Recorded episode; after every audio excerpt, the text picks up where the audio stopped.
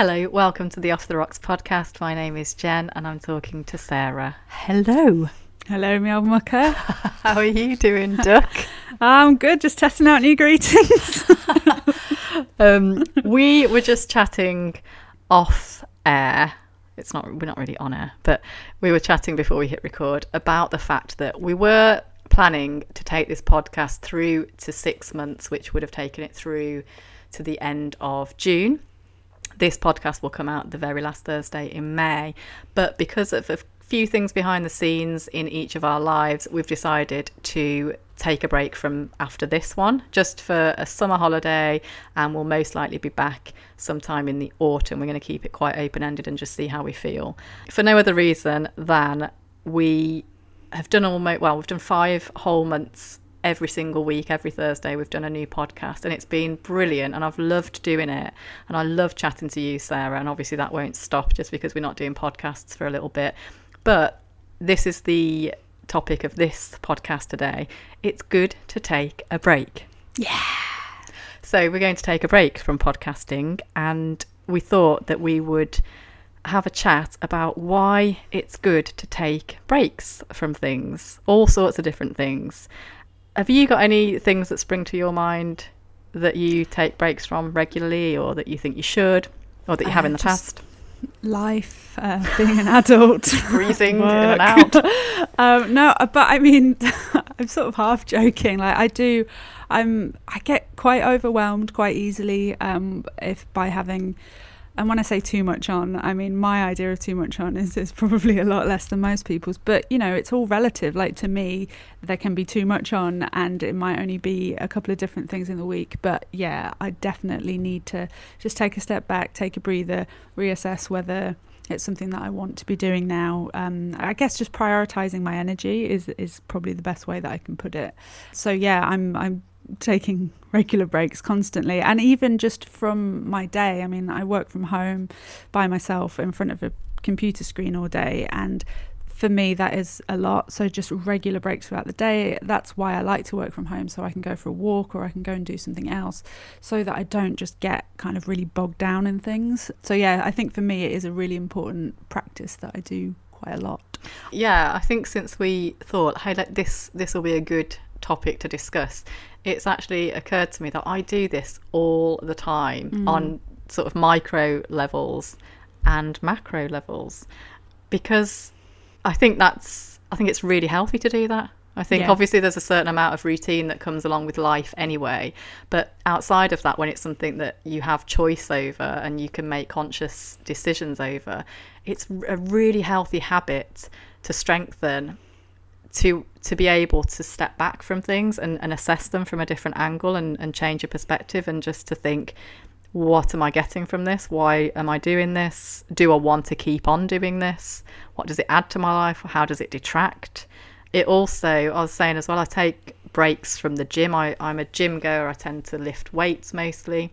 But sometimes I just get uh, sort of bogged down in it and I just feel a bit knackered and or I just lose the motivation to do it. And I hate, like, there's nothing worse than going to the gym when you feel like it's a forced thing or to do anything mm. when you feel like it's that. But I obviously know the importance of exercise and keeping active, and it's definitely something that I need and want to incorporate into my life regularly.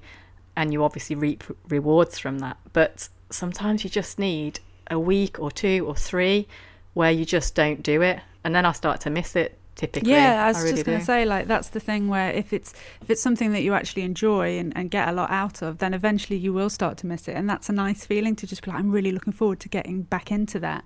And I think yeah, I've definitely had that with with activities where you haven't done them, and then you're like, oh, actually, mm. I, might, I might just start doing that again, and then it's it's nice to kind of feel that. It's like with it's the same with people, isn't it? You know, when you don't see people for a while and then you start to miss them, mm. it's a nice feeling to be like, yeah, I really want to see you again, rather than just, oh, we're stuck in this routine of seeing each other, you yeah. know, this many times and doing this thing. And, you know, I do, I'm a big advocate for change. And what's that saying? Like, change is as good as good a rest. As a holiday. Yeah, essentially. Um, and also, it accounts for the fact that you, your natural kind of ebb and flow of your own emotions and what you're going through and how you're feeling, like, it makes sense that after a while of just doing something all the time, you're going to just need a little bit of a break from it, and and then you can kind of revisit it. And then sometimes, if during that time you realise that you don't miss it, and that that's not actually you just feel relief that you're not doing it anymore, then maybe you can find something else to do that kind of fulfill that need to begin with. So yeah, it's Yeah. super healthy, I think. or or go back to it but in from a different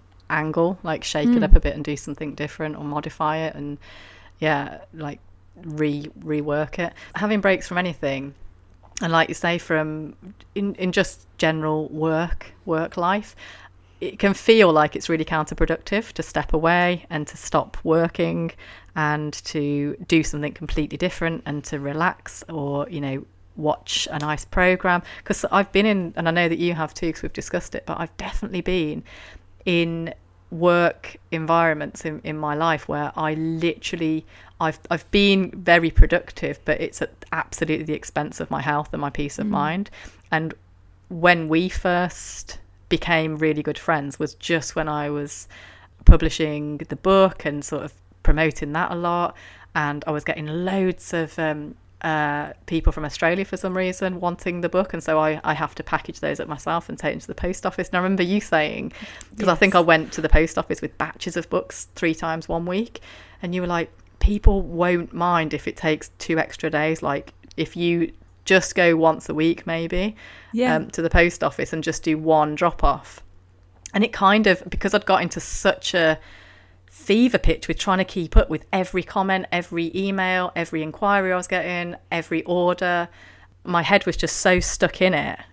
I couldn't see.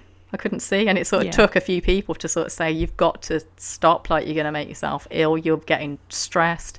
Maybe do this or maybe do that. And I think at one point you were like, if you had a break today, you just like sent Yeah. a random text saying, have you had a break? Have you managed to drink some water? Because I just wasn't eating either. I'd work so much that I would forget to eat. And then it was brought to my attention because I was like shaking hungry. And then I'd be like, oh yeah, I've not eaten, so I'll eat. Like I wasn't taking care of basic stuff. And I've done that loads of times. It's not just then, but it's really, really detrimental. And taking a break felt like if I did that, if I stepped away from it for like half an hour at some points, it would all it, it's collapse. over. yeah. Which is But- obviously ridiculous. And actually it has the convert it has the reverse effect. You take a break and you recharge and you're able to look at the situation from a better standpoint and work out the things you need to do in order to be Yeah. more productive, to enjoy it more, to be more creative. You know, and, and you you save yourself from stress and exhaustion that you otherwise can't because you're just head down, go, go, go all the time and it's just crazy. Yeah, definitely. And I think just continuing on that work theme, you know, th- there's a reason that like employers give you annual leave, and it's it's not just to be nice so that you know they're they're coming across well. It's because if you don't take holidays, if you don't take breaks, then people just burn out. They're not as effective. Um, they get sick. Um, you know, so it's really you know I've been in workplace where this has not been a problem for me. I've always like spunked on my annual leave in like the first six months, but there've been people. who's like whether you know the boss has been like, now Chris, you haven't had a day off for for eighty, you know, a week off for eighteen months or something. You've got like nine weeks of annual leave, and like it's not healthy to like No. not do that. So it's in everyone's best interest for you to just get the fuck out for like a week or so. Yeah, and and you have to take take yourself out of the situation in order to see the situation for what it is and you can't really do that while you're still doing it so Yeah. you have to force yourself if you're not in the habit of of knowing that that's a very healthy thing to do to take breaks and to factor them in. It's in our biochemistry, you know, that's why we sleep. We have to sleep to mm. break up the day so that we can repair and recover. You know, you obviously, everyone knows what it feels like when you're sleep deprived. You don't function well. You feel ill, you forget things, you're not good company, you're grumpy, you. You know, you turn to I do feel like you're talking particularly to me now because it's so it's so accurate. I am just nightmarish when I haven't slept. Absolutely nightmarish. And Well, that's natural. Yeah, for me to do it on any kind of like ongoing level, I just have a full on breakdown. I, I just yeah, I can't do it. Yeah, it's not good. breaks breaks in every way refresh your mind they replenish you they help you to function better when you are doing the thing whatever it is that you're putting you're applying your attention to. Um, so they are necessary and if you don't understand that try to try to actually learn about that a bit more. And with yeah with the podcast i love doing it. I definitely want to come back and do it with you if you're willing you know after we've had a break you're not going to secretly rebrand under a different name with a, with a new presenter are you absolutely like, oh not. jen's taking a break no, then, no no no no no not at all yeah I, I just think it will probably be maybe within two weeks that i'll start to miss doing it I can predict yeah, yeah, it will be yeah, really soon that I'll think, oh yeah, this would be a really good topic, or I might have an email or something that would be a question. We had another one off. Shout out to Jade, by the way. Thanks oh, for updating Jade. us. Jade. Um, I love on your email. sober wedding. Well done. But uh, yeah, we'll we'll get questions and ridiculous uh, ethical dilemmas in, no doubt, and there'll be some that I'll think we need to jump on and do this one now, but we can always save them and come back to it. Yeah. And we're interviewing hopefully Laura McKowen and Cath Gray about their upcoming books and probably a few more people as well that we can badger. But yeah, there's loads of things that we can um, do, and I'm looking forward to doing it. But for the time being, you know, I'm moving house. There's a few things going on, like admin wise, that I just need to focus on. And you're going on a holiday, aren't you, across the other side of the world I soon? Am, I am. So yeah, there's a few things that it's a good time um, after a few months to just use the summer to to um, recharge and um, definitely and just talking about um, uh, Laura and Kath there and books it made me think about how I haven't written anything for about two months uh, so I'm kind of and I think again, just on the taking a break thing, I think I needed, I, I really needed to take a break from writing because I was mm. putting loads of pressure on myself for reasons that I, d- I have no idea really why. I was just like, I need to, I need to do this many words and I need to get it finished by this amount of time. And, you know, I reached a milestone that I wanted to reach. And then I, I just realized after that, that actually just naturally just took a break from it. Mm. And, um, and it's felt really good. And I haven't been like, I haven't sort of felt guilty or anything about it, but I've just like the last week or so, I've been like, I really do want to start writing again, and I feel like I'm in a better headspace to do it because I just had a lot going on uh, recently. So I'm kind of quite excited to do that. So I guess um, yeah, or free I'll swap my podcast time for writing time. Uh, exactly, and we could interview you about your book. We well, maybe, maybe my book that is um, probably still I don't know if I'll ever finish it. I'm just going to be writing it forevermore, and it'll be six hundred thousand words long. But you know, I I actually think though that sometimes the um, the ambition that a lot of people have to write books, it's not really about getting other people to acknowledge it or to have it published or have it for sale in bookshops or anything like that. It's more about having just completed writing a book. Totally. Um, certainly totally. for me, that was a huge part of it. I just really wanted to complete it, and it was so difficult that that in itself was a massive accomplishment. And I know quite a few people that have almost written the book, but it's they can't quite I don't know, end it. Yeah, I um, think getting over the line, you know, like you have this idea really and adrenaline drives you on and and then it's like I think for me what I really want now is just for someone to just give me a hand. Yeah. like I'd, I'd love to I mean, I'm not I, I, know that this isn't how it works, but like if I had an editor who would be like, "Right, this is crap, this is good. Expand on this." I don't like, you know, who would just go through it. I think it would give me this renewed kind of vigor, but at the moment it's just there's so many words and it just feels like a little bit insurmountable, which is why I've had to take a break. And I think when I go back to it, it will just feel a little bit easier because I've had that distance from it yeah. and I can kind of approach things with fresh eyes again. So then I can kind of do that next sort of round where, you know, it's probably two thirds written or something like that. So yeah, I think that the hardest part is probably still to come. But I, yeah, so I couldn't have done it when I was kind of at a low energy place and not really not really committed to it uh, other than to get it finished. I wasn't really committed to the writing. I was just committed to the the process, and I just wanted it off my plate. And that's not any way to to mm. write anything really. Yeah, and I, I, do. I think I I certainly did that when I was writing the Off the Rocks journal. I took loads of lengthy breaks from writing mm. it, and then once it was written, I would go after publishers, and um, you have to submit your manuscripts and every person wants a proposal in a different way or yeah. you know, it's it's so time consuming and fiddly and annoying yeah. but each one is really important that you research that that company and do it exactly the way that they want because I've heard that they'll just throw it out if you literally send a yeah, different file that they've asked for so it's really tough when you get to that point as well and I again I took I would apply to like 20 publishing places or agents and then wait for I don't know. Sometimes they can say we'll be back in touch maybe within six to twelve weeks. I would take six to twelve weeks and not approach a single other person. I did that quite mm. regularly. I'd have like a spate of doing it and be really productive, and then I'd wait and take a break and get back to it and it was it was the way that it worked for me and obviously I, I had other things say, going yeah, on. it doesn't sound like a, a, terrible way to do it actually to just be like right I've done that I'm now going to park it and mm. just get on with my life rather than staying on that treadmill of constantly like contacting people and yeah yeah and then you you might get a few uh, or a couple of inquiries or I had a couple of meetings in London and a couple of different people and I had a, a few offers but they weren't again like you, you might get a, a book offer but it won't be the one that is right for you or mm. they want something from you that you're not happy to give or they might want to the most of them do want to change it slightly but sometimes they'll want to change it a lot and it might be yeah. like a fundamental thing that um, and that's not really going to work with your book is it because it's like this is fundamentally what i created and i can't yeah i mean i was that. happy i was happy to change bits and bobs but yeah obviously the it depends how attached you are to to the importance of whatever mm. it is they're asking you to, to make the changes on. But you will find the right route, however, when it comes to that point, and you can't get to that point until you get through the other points. You know, you're yeah. not going to be able to do that until you finish the book, at least.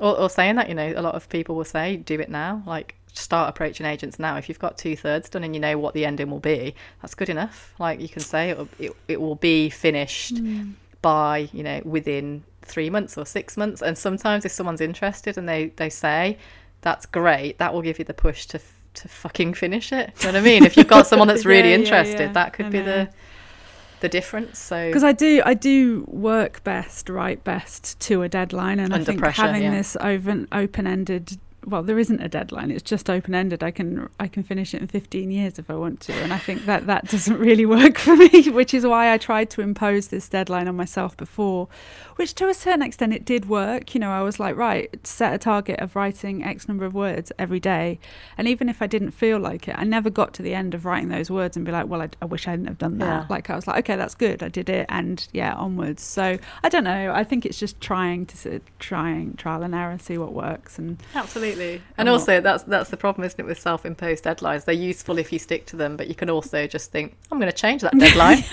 change that deadline to, to, from ten thousand to ten. Yeah, pretty much pretty much just a couple of sentences a week. yeah, like I've hit my target, doing really well. Well, I did say when I went to New Zealand that that would be a good time, like both on the plane and while I'm there without work and, and stuff to kind of um, to sort of I mean, not necessarily finish it finish it off if that's not where I'm at, but I thought it was just kind of a good opportunity for me to do that. So I think if I can try and get things in order, and you know, I leave in like a month, then um, it might be a really good opportunity to do that. So I just yeah, I'll just see. How you got to see how it goes, and and always try to try to factor in your enjoyment of life because I know I've done that in the past where I'll just like have these ambitions and um, goals in mind and I'll go after them like tooth and nail at the expense like during like during the going after it. I'll I'll realize at some point I'm fucking hating this. I'm yeah, absolutely yeah. like what am why am I doing this again? I'm fucking hating it. Um I'm not not getting any good out of it in my life. It's like destroying me health wise and mental health wise and um I think that's another good reason to take breaks so you can actually just reassess and change stuff if if it's not working for you and that goes for everything. Obviously, for me, I've spoken about this so many times. You know, alcohol, I take long breaks from it. I, I haven't drank at the moment for, I can't even remember when, it was so insignificant when I last like consciously drank, but nine, I want to say like nine months, something like that, getting on for probably a year since I last had like a glass of wine.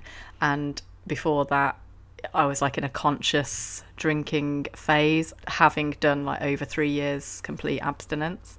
And then before that, a year here, a year there, six months here. Like I definitely have got over, I feel in myself, the problem drinking position that I was in 10 years ago. And that's taken so much trial and error and um, determination and, and di- finding different paths that worked for me and that will be a bit different for everybody. You know, I've definitely I've met people that are complete AA diehard fanatics, and that works for them. Other people literally have gone to one meeting, hated it, never went back. And there's loads of other modalities in the, in between those two things. Obviously, AA is probably the most well known and the most traditional, but yeah, there's there's no one way of doing it. But for me, it was definitely a case of I knew at that point I had to take a long, long, complete abstinence break. And for me, at that point, it may have meant forever that I would never drink again. And certainly while I was involved with AA, that was definitely the message. You know, you shouldn't ever drink again. Once an alcoholic, always an alcoholic type of mentality. And I don't agree with that. I don't think I ever really did. I certainly do, don't now. But I would definitely advocate, and I, I obviously do advocate for anybody taking regular breaks from alcohol and mm. reassessing mm. how your relationship is with that substance because it's such a common thing to have a problematic relationship with, and it can be so devastating depending on how how healthy your relationship is with it. Um, how I, aware you are of, of people like actually all a- actively say, "Oh, you know, I'm going to try and not drink for yeah. X amount of it." You know, even if it's just like a, a couple of weeks, and actually that's yeah. can be really hard to do because it's so ingrained in like your social life and mm. and everything that you do, and so people don't really. I mean, I, I, don't know if I ever did say that. Probably said it once or twice that I wouldn't drink for like a month or something. But if you don't actually do it, then you you don't realize the benefits that you can get, no. and you don't um, realize the extent of your bad relationship with it mm. if you don't see how well or badly you can cope when you take it out of the equation. Most people yeah. can't can't handle it. In, yeah. ter- in terms of they can't handle not having it in their lives, and that in itself is a bad, bad sign. Mm. I know that I'm not in that situation now. Like I've proven it to myself, and you know, I, I can go for long, long periods of time where I don't need it, don't want it, don't crave it, don't have it. it. just it's not a part of my life in, in the way that it used to be years and years ago, and the way that I see that it is in most people's lives, and it, and that's it's a real commonplace drug addiction, and, and because it's so normalized, and glamorized, most people just are not aware of it. You, you don't typically become aware of it until you start to realize, bloody hell, I've got a bit of a issue with it. Yeah, yeah, um, definitely. Um, which and is why I, I would say take breaks from it to just see and see how see how big of a problem it is, and then try to address that before it gets even worse, because it tends to if it's left unaddressed. Yeah, it's so it's so pervasive because I, I haven't I haven't drunk since uh, September, so it, you know it's getting on for like I can't do maths. What's that? Nine months or something? Yeah. Ten months? No, maybe not that long.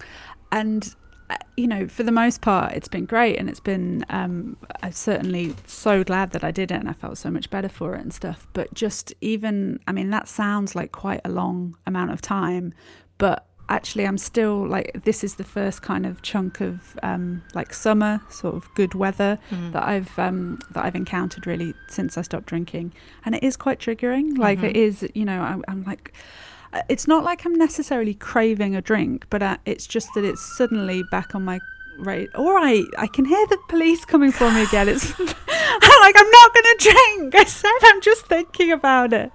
Um, but yeah it's just interesting how suddenly you know i could go for weeks and weeks at a time without without really thinking about it. And suddenly it's a bit more in my consciousness mm-hmm. now like i see that sun and think about the beer garden and like the cold glass of wine and and all that kind of stuff. And so yeah it's just it is interesting how you can like the length of time that you take a break is is important because it would have been really easy for me maybe three months ago to think, well, I've got this nailed now, like yeah, I'm completely fine, like yeah. that it's, it's it's in the bag, and it's not really because you know I've just had those creeping thoughts where I've been like, I mean, wonder if I could drink in this. And then I'm just like, no, you don't need to go down that road, Sarah. Stop it.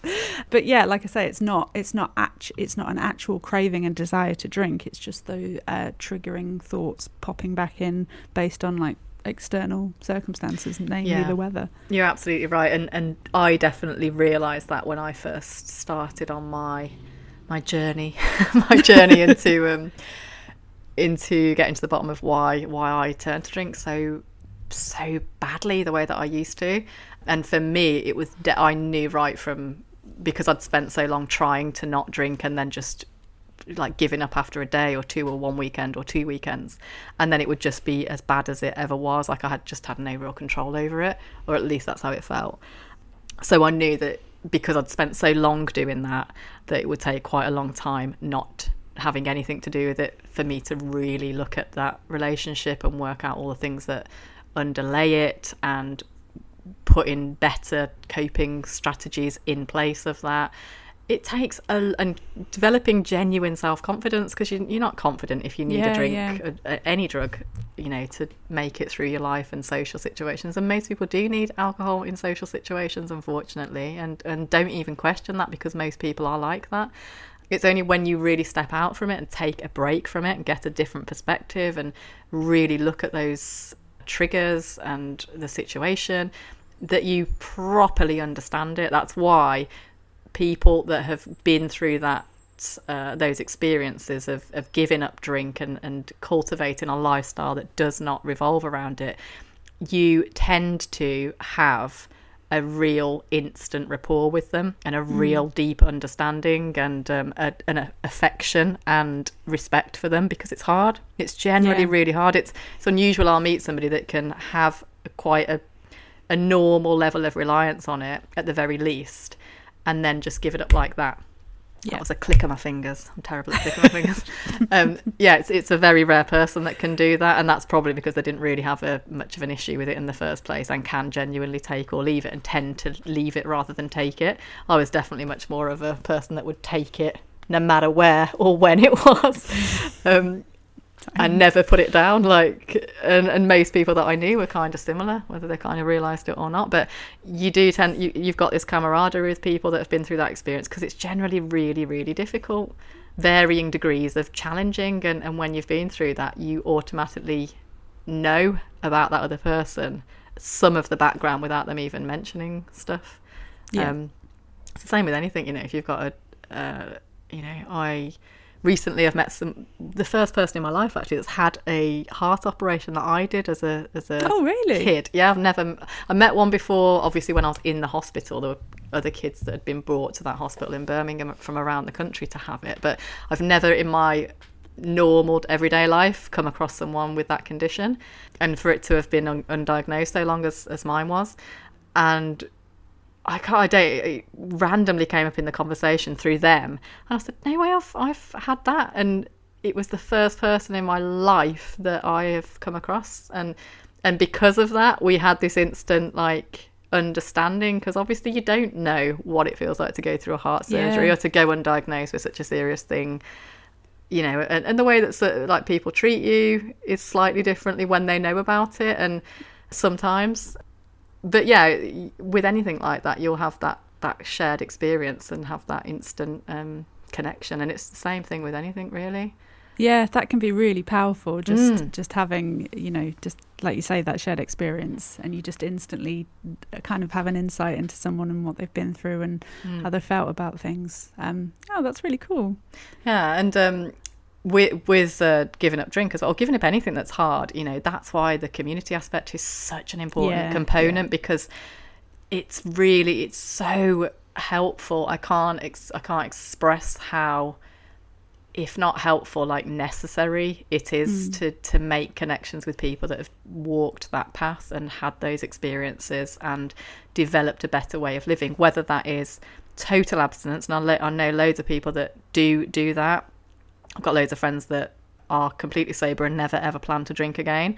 I've got friends that are scared to drink again, which again, that's their own um, way of dealing with it, and that's their like. I'm not judging them, but I didn't want to feel like that. I didn't want to feel like in fear of it, which is why I sort of consciously experimented at some point with it again because I didn't want to feel those um, residual AA feelings of indoctrination. I would say that I was living in fear of this substance if I ever like mm. accidentally even ingested it. I I just didn't feel comfortable with that. It's just not my personality to have gone that way. Whereas for other people, it doesn't bother them. They just think, I don't care. I'm almost glad that I'm fearful of it because it keeps me away and it keeps me safe. So it's different for different people, and there's no right or wrong with it. It's just right or wrong for you. I think as long as you have a like a healthy relationship with yourself and you sort of know yourself and know genuinely that you believe in your heart of hearts that you're on top of it and that you're as healthy as you can be with whatever then that's as good as you need need it to be. And that's as much as you need to justify it as well. Like, i don't need to justify to anybody else that i don't do aa meetings anymore or whatever yeah, it's Not almost like you don't you don't need to kind of take on this all this extra baggage about not drinking. It's just the most important thing is that you don't drink, and you don't need to spend too much time thinking about well, you know, how do I feel about the not drinking? Am I scared of it? And am I that you know? It's just like you're not drinking and you're happier for it, and that's great. And if you've done the work on yourself, then it shouldn't take up sort of too much space in a way. Yeah, I mean, I, I don't. It's difficult because I I'm sober, but it's not like I I probably will have a drink again at some point in the future. I wouldn't be able to tell you when, and it doesn't come up. It's not a planned thing, and it's it's not something Yeah, that's sorry, on my I mind. But I it- didn't mean when I said you, I, I meant like one, person, as in, yeah. Uh, yeah, like, and if that works for you, then that's great. And to be Yeah. honest, uh, that's um, you know what I was talking about before in terms of like feeling a bit triggered by the summer and stuff. I think I'm similar to you in the fact that I don't want to have that fear Mm. about drinking, and I just want to know that I am completely in control of it. And I think for that reason, at some point in the future, I think I probably will gently test that in a way that is very, very safe and at a time when I've gone a really long stretch and I feel in control of it. Because for me, that kind of ends the circle and that ties it up neatly in a bow where I can go, you know what?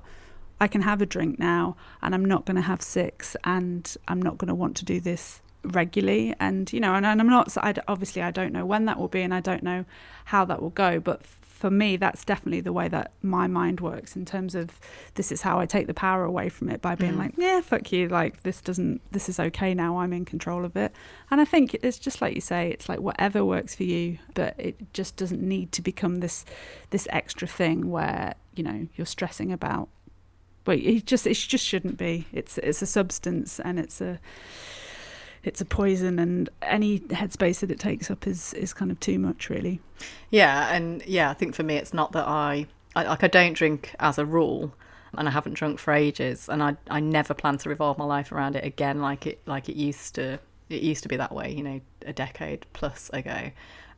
But I what what's more important for me is not that I never ever drink any amount of alcohol. It's that I never ever get into the situations that I used to when it was really bad. I, I don't have a drink problem anymore. yeah yeah I don't have a drink issue. I don't have a drink dependency, and that's that's the point for me. It's not it's not like I've done 752 days without having this thing. It- That's not the goal at all for me. It's it's a healthy, rational, reasonable, intelligent way of looking at it, and and I. I, it's me. It's for me to judge my own history. It's me for me to judge my own feelings about it. And there are probably people that think that I'm um, like uh, misguided, or I've had people say that I'm dangerous for openly talking about this. The fact that I didn't drink and now I occasionally do. I've had people say that I'll kill people, people that, you know, I'm responsible for other people going off the rails or relapsing. I don't agree with those people. I don't agree that that's the situation. I'm everyone's responsible for themselves. I'm not influ- I'm not trying to influence anybody. I'm certainly not telling anybody to do that. I'm just openly, honestly talking about my own experiences. And loads of people have done that. Absolutely, loads of people have taken long breaks and then reintroduced it, and it's been okay. It's been a different relationship, a healthier, genuinely give or take relationship. And I'm also sure a lot of people might think I'm not being truthful with with other people and myself and that I have gone straight back to the same relationship I always had where it's very problematic and it's something that I'm like obsessed with maybe. And it's it's not that at all. Like, I know it's not. If you spend any time with me you know that I don't have a issue with it. It's just not a an issue or a problem. And if I think if people assume that and that's how they prefer to think of it that it's only that way because that then backs up their own views of well that's why they wouldn't drink and that's what they're assuming would be the case for everybody.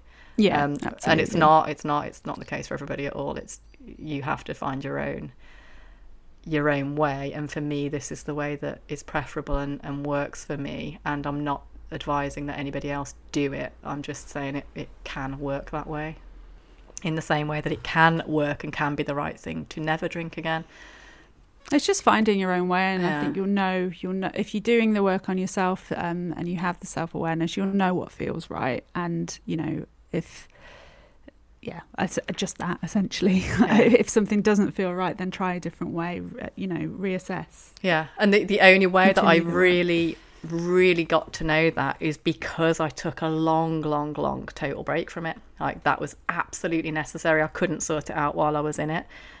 And so for me, it was never a case of I just need a weekend or two weekends off, or I'll just, you know, reduce the, the units of alcohol drink. That was never going to work for me. It was way too ingrained a problem. And um, I hadn't worked out all the things that I needed to to work out and put them in place of it. So you just sometimes you just can't do two things consecutively. You've got to put one thing down in order to really throw yourself into the the solution of that thing and, and with, definitely with yeah. the alcohol problem for me and, and I think for lots of people and I would recommend it for, for everybody really that's the way to go about it I think that's probably the best way for most people is taking a really significant break depending on how bad you think the problem was and how how much it fucked up your life and and all of that probably would dictate the length of break that you'd need to take from it. And for me that was yeah. quite a significant you know several years in a row.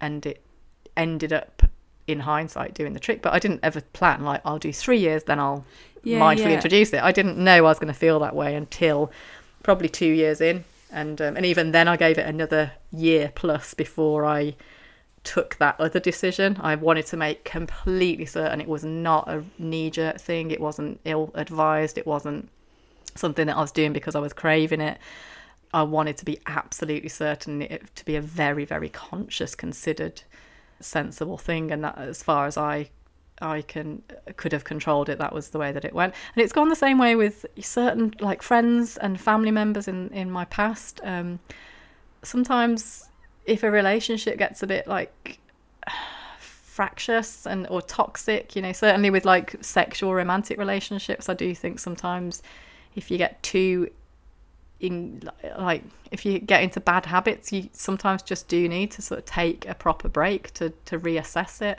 And again i, I sometimes think it's you're too close to the situation to to solve it and and remedy it while you're still there living with it every day definitely and i i think taking that break and sit and, and like really looking at how you feel during that break because you know if it's been two weeks without that you know a partner or whatever it is and and all you're feeling is like relief and freedom and happiness and stuff then that's probably a sign that they weren't really great. Um, but you know if you st- if you're missing them and um, and you're kind of able to get a bit of distance and you kind of can see well maybe I did this that wasn't great and they did that and it kind of opens up um, you know conversation then that's something different but yeah I, I, I think it's so hard to to see how you feel about something when you're in the middle of it. It's, it's near enough impossible because mm. you just you need to get a bit of distance and you know, I'm obviously always advocating um, therapy, but that's what therapy is so great for because that distance is discussing the situation with someone who doesn't, who isn't in it and who doesn't know it. And then suddenly, like the way that you talk about it and the way that you feel when you talk about it becomes more evident than it does when you're smack bang in the middle of it, talking to the person, you know, that it's about. Yeah. And therapy as well. It's such a that's a good one too because I've I've had like quite extensive therapy throughout my life, but I've also taken long breaks from it and reassessed. And and I think sometimes the type of therapy you have or the type of therapist is good for a certain problem or a certain mm-hmm. phase in your life. But sometimes if you've almost come to the end of sorting something out. And I know we're always a work in progress, so it's not like that work is ever properly done or completed. But for therapy, and specifically, you know, if you go in with a specific issue, sometimes it is done and, and you have covered it all and you've improved and you've progressed to a point where maybe you can consider stepping back and getting a different form of therapy or going to a different new therapist. Yeah. Um, sometimes or just having a break necessary. altogether because there's mm. something uh, it's just really empowering about kind of just you know you do a long piece of work with someone about working through an issue and then you just go and try it in real life and you see how you fly and how you go. And it can be great to kind of say actually yeah I do feel differently about this and I'm doing this all by myself. Like because you know therapy isn't it's not like relying too heavily on on someone or you know needing someone for support. They are there to facilitate your own stuff. Like you you you do the work. They don't do it for you. But you can feel a little bit like you know when you're having a really difficult time that the therapist does become really important in your life and you're just like oh I don't feel like I could really get through this without them. So when you're kind of out the other end and you're just doing life and you're doing really well at it it can be it can feel really really great. So in that way it's good to have that bit of that bit of space to just to just be essentially absolutely it's like liberation and it's mm. testing the theories that you've yeah. learned and yeah. there's no other way of testing theories than to actually live through them and see what happens and yeah good therapy is meant to promote dependence like independence rather and um, mm. interdependence because we all need other people yeah, yeah. Um, we all yeah. need help and we all need interaction and community to an extent but it's it's looking at the ways that we are dependent or too dependent or codependent and actually trying to fix that and being responsible and accountable for our own choices, for our own lives, for our own decisions and our own choices and our own mistakes and all of that. And it's like there's no one person on the planet throughout the history of time or nor will ever live that's going to have a perfect life. No. And um, all of us will have difficulties, all of us will have struggles and sorrows and issues and you know you can only learn through living. You, you just can't you, you can't lock yourself away in a room and just read all the books and think i'm completely a really well formed human because if you haven't actually put that into practice you'll never actually know. Yeah. So yeah taking breaks from all sorts of things from friends if you feel like you know if if they can if they've gotten a bit codependent or toxic, take a break, like detach with love and try to resolve things from a bit more of a distance or just give it a bit of time. Same with relationships and the same with substances and foods. Like I generally try to, I'm definitely like more plant based, but I wouldn't call myself vegan because I think that I think vegan people are, are brilliant in terms of they're so disciplined and dedicated to that lifestyle. But I think you know to really call yourself a vegan, you you've got to respect the fact that it is a lifestyle more than just staying away from meat and dairy. I think. I um, agree, and, and the amount of smoked salmon that I ate in Sweden, I can definitely no longer call myself a vegan. oh yeah, I, I do. I know. I, I kind of revert back here and there, and I, I've had to really give myself leeway to do that because for a while I was really quite strictly trying to stick to just pure vegan stuff and I would feel so guilty if I had like a little bit of cheese or I went out somewhere and they had like really limited plant based stuff. And so I'd opt for something that was more or less that, but it had like a few ingredients where I thought it's probably not strictly vegan.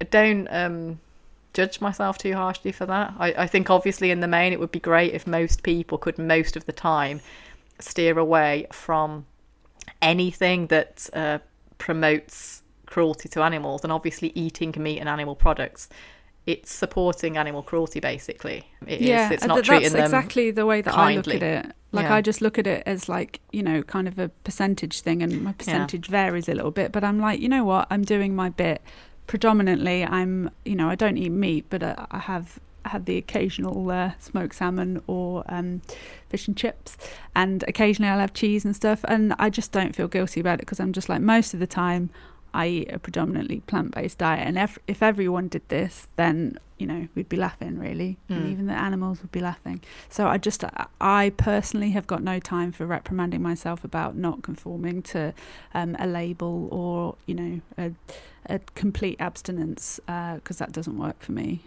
And I, I was listening to um, the Joe Rogan podcast, which is amazing, but he interviewed Russell Brand on it, and it was like a two-hour podcast, pretty much, and it was Oh yeah, Brilliant. about that. Yeah, it was so good. And they, you know, Russell Brand is vegan and, and a, been a lifelong vegetarian that kind of s- switched to vegan once the issues became more, you know, once I became more aware of it because I just was completely closed off to it. A few years ago, I watched some documentaries and I opened my eyes in ways that it had never been open before. And so I really made the transition then. And ever since, even though I sometimes revert back to some animal products, I don't do it like blindly. I'm well aware of the choices Mm, that I'm yeah, making, yeah. and I, it's not like I feel great about it. But equally, I I can actually make the choice and and uh, justify it and be okay with making that choice occasionally. And like you say, if you do something, it's better than nothing. And, and I'm always learning. I'm always trying to do better, but I'm not. I'm definitely not perfect. And in that sense, I think, and this is something that Russell Brand said, because Joe Rogan is that he hunts. He's a meat eater, but he hunts his own meat. And you would imagine that they can come from completely opposing viewpoints, but Russell Brand made this amazing point where he said, you know, to be an enlightened person, it's not about being judgmental. It's not about casting like blame and shame onto people that do things differently to you. They obviously have a different way of doing things and different opinions. And if I had your life, I would probably have those exact, obviously, you'd have those exact things because you'd be a different person with different experiences mm. that have molded you and shaped you in different ways. But you, you hear both of them, both sides of the story, and um, they're neither going to be convinced into being different, but they can respect each other's opinions yeah. and different views. Yeah and I, I definitely fall more on the side of that where I just think, well, if I'm going to eat some animal products, I'll be I'll do it mindfully and as consciously as I possibly can. You know, I buy organic when I can, I buy good meat and I eat it so rarely that it obviously is less of an impact environmentally than if I, you know, the way that I used to eat, which is pretty much meat and dairy with nearly every meal and mm, um, yeah, I definitely yeah, don't do that yeah. anymore like no way and I wouldn't feel comfortable about doing that either because I just think just from a point of view even if you don't care or you just think we're an animal kingdom animals eat animals so I don't I don't care about that I don't care that, about that side of it like the husbandry of it. At least try to care about the state of the planet and and agriculture has a massive detrimental impact on that and so, like you say, if most people made much more of an effort to eat it much more rarely, we would all be doing a lot more. Um, yeah. I, I, do feel like I do. Um, I'm consciously trying to do better all the time, and I do quite a lot more than I ever used to. I'm much more aware of it, and and I just think that that's good. all you, you, can hope for, and that's all you could sort of ask of anyone. And I've just got no time for the idea that you know, like it, you're not a proper vegan or you're not a proper vegetarian if occasionally you know, you well, I mean, I, I guess by the definition of proper, yeah. then you're not. But just this idea of judgment is just, yeah. I would rather do my bit than um, a feel guilty every time I did have a bit of smoked salmon, or b you know, You're really going on about the smoked salmon. oh, I really like smoke. It honestly, it, like it opened up this like fervor in me. I was like, oh, this is so good. Um, so yeah, I've I've just now decided that if I ever do want smoked salmon, then that's on the table for me because I'm not about deprivation. I'm really not, and I'm just like I would rather do my bit. You know, eighty percent of the time, eighty five percent of the time, and have the occasional smoked yeah. salmon. Um, and just not, and I'm just not going to feel guilty about it. And I wouldn't want anyone to feel guilty about what they were eating if they were trying to do their bit because yeah. I just think it's it's all good, you know. And just these ideas of of people saying things like, "Oh, I couldn't be too vegan; it's too restrictive," and like it is restrictive to be a full vegan 100% of the time but that doesn't mean so you know i would just rather say well just do it half the time or just do it one day a week you know and then you're still doing your bit rather than just being like i'm afraid it's too much for me so i'm just i'm bowing out you know i just like just just do yeah bit. i think i think you're absolutely right and yeah p- people that are like so judgmental and, and scathing towards anyone that's actually doing quite a lot more than the average person they're really angling their um, vitriol in the wrong direction because yeah, if they absolutely. really want to make a change then go to the people that don't know anything about it and don't or don't care don't try to you know make people feel bad that are doing quite a lot and yeah. that are trying to learn more and do better as they go because that's just mean it's almost like that's almost an easy target it's just shaming behavior and yeah. any behavior that is shaming i just can't get on board with and also I know I I've come into contact as well with with a few people. Unfortunately, I'm not trying to say all of them are like this, but really staunch vegans that are very like meat is murder and we're killing the planet and yeah, great. They make massive, massive dedicated because it does take a lot of like knowledge and dedication and discipline to have a very strict vegan lifestyle. It does because most things are still so uh, leaning towards like the, that industry because mm. uh, it makes money. But um, and that's to be admired. I think like that that discipline on its own, I think, is to be admired because it takes a bit of work to to keep it up. But don't talk to me about damaging the planet in terms of what we eat when these people are the exact same people that they go all over the world, like on six, seven holidays, long haul Yeah, flights yeah, a year. Yeah. That's not good for the environment either. And if you really genuinely cared about that, then you wouldn't ever really go on a plane. Like that's really I think isn't bad for air the travel environment. pretty much the worst thing that we can that we can actually well, it's do? that and that and agriculture. But yeah, both neither of them. It's not like one thing is is bad and the other thing is absolutely fine. Like you can't really pick and choose that, and and it just you know hypocrisy is is not pleasant, and we all we're all hypocrites in one way or another. But when you do that, and you could easily. You know, it could easily be pointed out that there's so much you could do that, but you're not because you just want to travel. Like, Yeah, it's completely controllable. Mm. I mean, I'd say that that is, you know, the amount of air travel you do for most people, unless you're doing it for work, um, is is completely It's a choice, controllable. yeah. Whereas, you know, being hundred percent vegan is is actually quite a challenge. Sure up. I can't be doing. I can't be doing with those No. part-time hippies. I really can't. I went to the University of Sussex, and just so many trustafarians like trying to get coke banned from the campus and stuff while they're walking around in all their branded clothing that have clearly been made in sweatshops and stuff like that and they've got their you know their dreadlocks and their trust funds at home and it's just like oh pet. Yeah. just can't be doing with it. Blatant blatant hypocrisy. And it's like yeah it's not even um yeah it, the only reason that people go on those long haul flights is purely because they just want to like Yeah, they just, just want pleasure. to who Just sort of pleasure. wouldn't you know to go on a nice Yeah. different change of environment and to see new cultures and stuff but it's actually that's such a luxury and it's not a Mm. necessity in life no one really had that available to them beyond you know our grandparents generation yeah um, it's a very, very new thing, especially the very cheap flights that you can get where it's like bloody 30 quid. And um, that is not taking care of the environment at all. You No. can't really claim to care about it very much if you do that and you put your own your own sort of um, quest for just travel and, and holidays above above the planet and then plead um, well, I don't really want to carry on no, down that but vein no, I it- get it, and and you know what? It's just like I drink oat milk, and I also go to New Zealand, so I put my hands up, Yeah. being a massive hypocrite, and I'm I'm okay with that. I can live with that. You know, I do my bit, where but I still still Yeah. get on 28 hour planes, and I'm fine with that. But then you don't you don't go around judging people. Exactly, yeah. That's why I would never ever judge anyone else. You know, I'm just like, if you're doing your bit, good for you. Yeah, try and do your best. Anyway, that oh, that's a us. nice way to end. Just a really gentle. Just try and do your best. Just try and do. It. We're all trying to do our best. I think that's are. what most people try and do. And if you genuinely are trying to do that, I don't think we could. You could be asking much more of yourself, or that anybody else should ask much more of you. And you can go through your whole life feeling guilty, and there's just no point. There's just no point. It's going to ruin your life Yeah.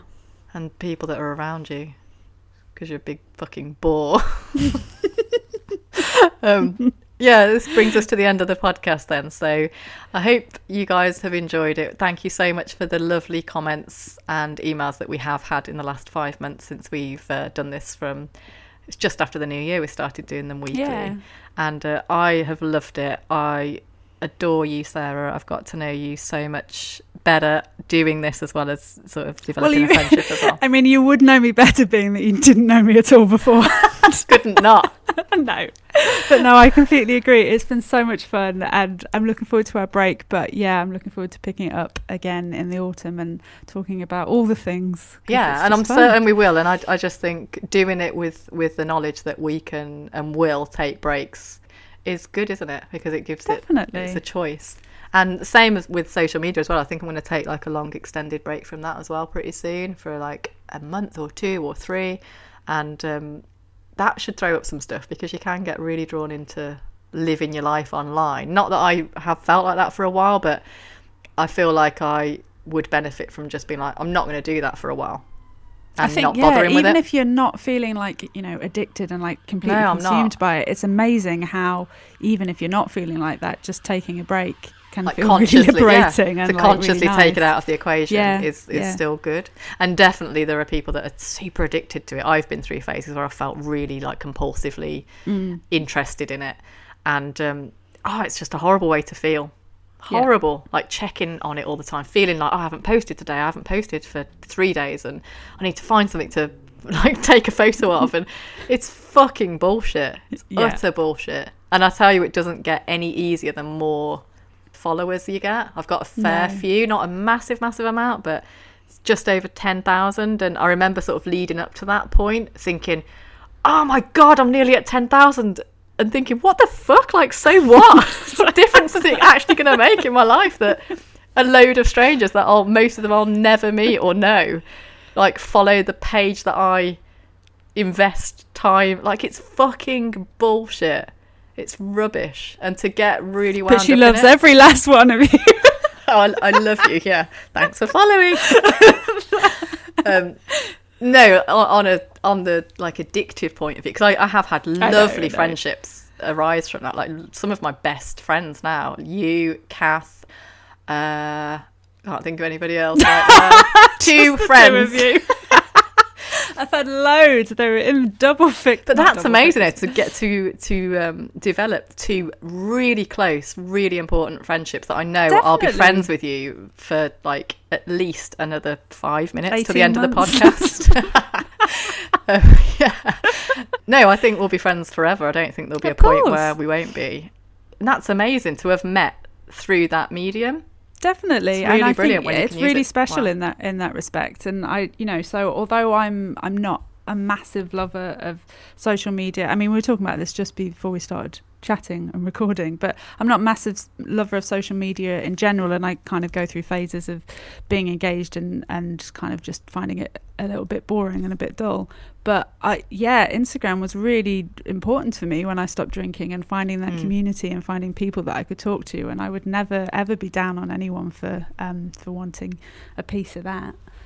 No, a piece of that action. Oh yeah, But yeah, but when you when you realise that you're sort of in, and you can tell people that are like it that post literally three four times a day or every Mm. day or I don't know, they don't seem to be able to go out anywhere on a trip or a holiday without documenting it.